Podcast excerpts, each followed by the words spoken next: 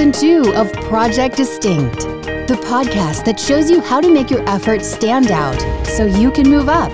Discover what it takes to grow your business and yourself with best selling author and member of the Sales and Marketing Hall of Fame and the Professional Speakers Hall of Fame, Scott McKain. So, what are the needs in our life that work should fulfill? In other words, what are we looking for in what we do? And if you're an entrepreneur or a manager, a leader, an employer, what are some of the things that your team is looking for their engagement with you to fulfill? In other words, that's the fundamental question. What are the needs that work must fulfill to engage employees and to get them to serve our customers more effectively? That's the topic of today's Project Distinct, and it's brought to you by the Ultimate Business Summit, where you can improve your team's productivity by 10%. Just go to ultimatebusinesssummit.com. Take a look. You'll see what we have to offer. It's an event coming in August in Las Vegas, but because there's only about 150 seats available, it will sell out. We'd love you to act now. In fact, if you sign up, just enter the coupon code SCOTT just my first name, Scott, when you uh, sign up for the Ultimate Business Summit, you get $100 off your registration. $100 off. And you can come and enjoy a, a time with Larry Winget, Randy Pennington, and me. Get your questions answered, money back guarantee. Check it out, the Ultimate Business Summit.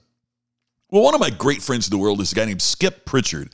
And I really recommend that you follow his blog. It's just Skip Prichard, P R I C H A R D Com. You probably heard me mention Skip's great book called The Book of Mistakes. Terrific book. Skip's blog into leadership insights is one of my absolute favorite. Uh, I've been honored to be his guest on his podcast uh, several occasions. So I wanted to talk about a blog post that Skip had here recently called Seven Needs Work Should Fulfill. Skip is ca- talking to an author, Mo Carrick, who has a new book called Brave Space Workplace Making Your Company Fit for Human Life. Interesting title, huh? Mo Carrick says creating the kind of workplace that is actually fit for human life goes way beyond mere happiness. He says a brave space workplace is one where people can show up as they are, both perfect and flawed, and do great things together. Now, look, for all of us in our respective professions, for all of us in what we do, all of us would desire that type of workplace, right? That, that people can bring the best of themselves and do great things together. The challenge is how do we make that happen? We see so many toxic workplaces out there. We see so many places that Mo Carrick calls on Skip Prichard's blog uh, unfit for human life. Here's, here's Mo Carrick's answer to Skip's question about how do we get to the point that workplaces are unfit for human life. He says it's been a slow but steady process. Quote, decades of business ethics that have kept emotions out of the workplace have resulted in feelings leaking out in inappropriate and often devastating ways, which has led to stress related illnesses and absenteeism, as well as under engaged employees who bring mere fractions of their best work.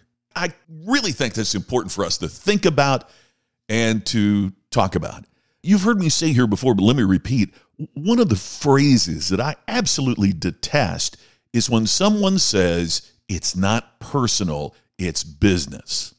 And the reason I detest that is if we weren't taking it personally, there wouldn't even be the the need the, the desire to say something like that, right? If if there was no chance we were going to take it personally, then then you're not going to say, "No, it's not personal." You're you're just going to say whatever it is that you have to be. But because of the concern that you're going to take it personally, you, you say that, but then you turn around and you ask entrepreneurs or you ask business leaders, you ask managers, don't you want people to take their work personally? And we would all say, of course we do. We want people to be engaged. We want to be committed. Therefore, we want that personalization. We want that integration. We want that engagement from our teams. Then we turn around around and say, well, it's just business, not personal. we can't have it both ways. Uh, it, it says here in the blog post, quote, I think our relentless focus on profit as the only North Star for business has resulted in a diminishment of value on other essential dimensions of organizational health, such as employee well being, team cohesion, social and environmental impact, and more. He says somewhere along the line, we have degraded our thinking about people into commodities, it seems, rather than the unique, complex, and messy humans that we are. Man, I, I think that is right on target.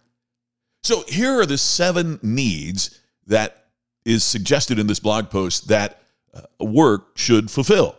Number one, meet our basic requirements.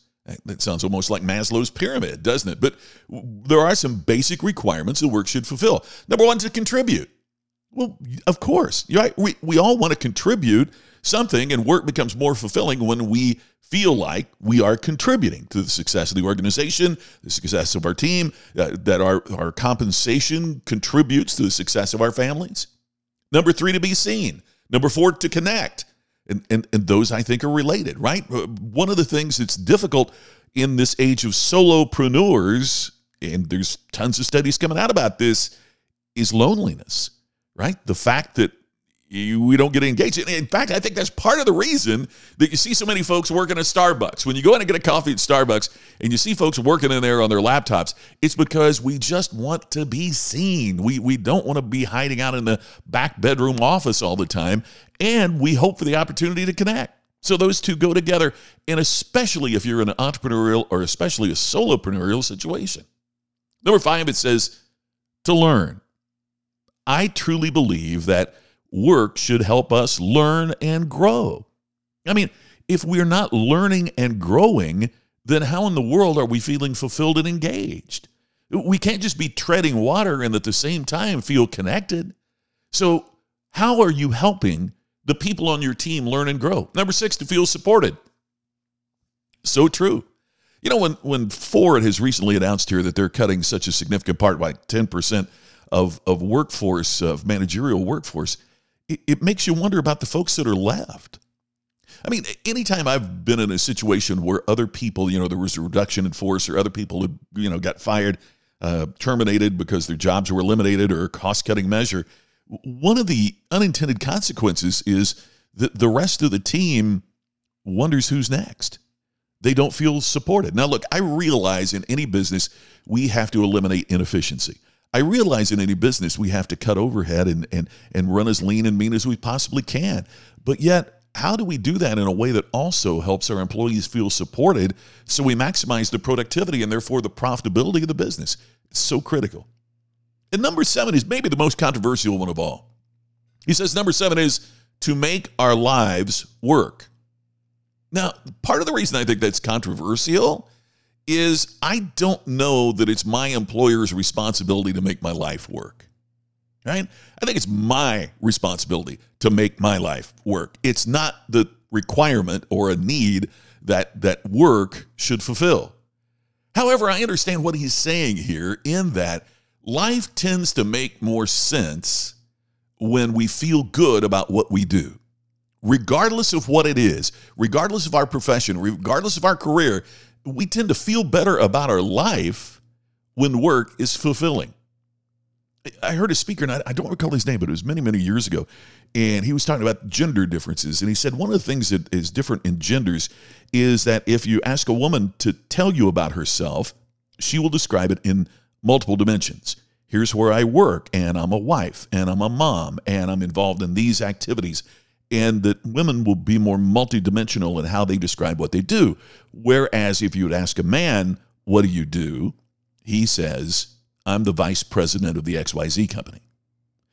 And more of the man's self concept in the world is invested with work. Now, that was several years ago, and I, I don't know that I believe that applies as much today because the changing and enhanced role as it should be of equality of women in the workplace. Still a long way to go. Don't don't misunderstand. Still a long way to go to get to where we need to get in terms of equal pay and equal responsibility. All of that. I I, I truly believe that. But I truly believe we've made progress as well. Yet I don't think that's a good thing for women to become less multidimensional. I think men need to grow in that aspect, right?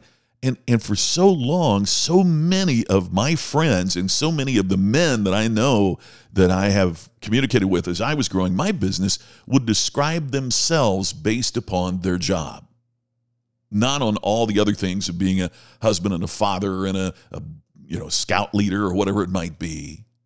And so, therefore, I think we need to examine deeply and seriously the aspect about work should help make our life work Because as we change roles, as we grow throughout our lives, when work works, it helps life work too.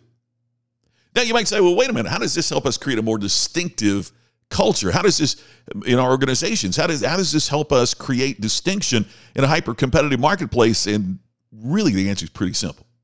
When your team is engaged, when your team has their life working, when all these diverse people that work for and with you find a way to create something great, the beneficiary of that is your customer. The beneficiary of that is your client, and therefore your business grows. They repeat and refer their business because they've had an ultimate customer experience. That's why the seven needs work should fulfill so critically important. Check out my pal Skip Prichard's blog. The title of the blog is Seven Needs Work Should Fulfill. It's on Mo Carrick's new book, Brave Space Workplace Making Your Company Fit for Human Life. Do those things. Your culture enhances, your business improves, and I think life gets better. That's all for today's Project Distinct. I hope you are uh, subscribing and sharing the podcast. It, it, means the world to us, of course, because it keeps the podcast growing. Thanks again. Scott McKain. I'll talk to you tomorrow with another new edition of Project Distinct.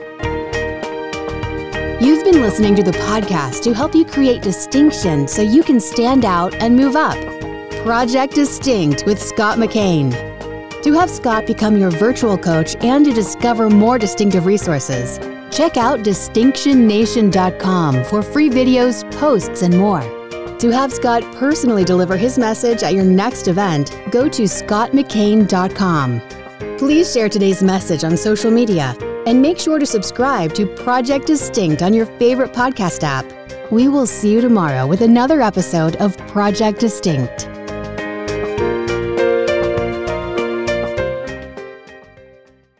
This podcast is a part of the C Suite Radio Network.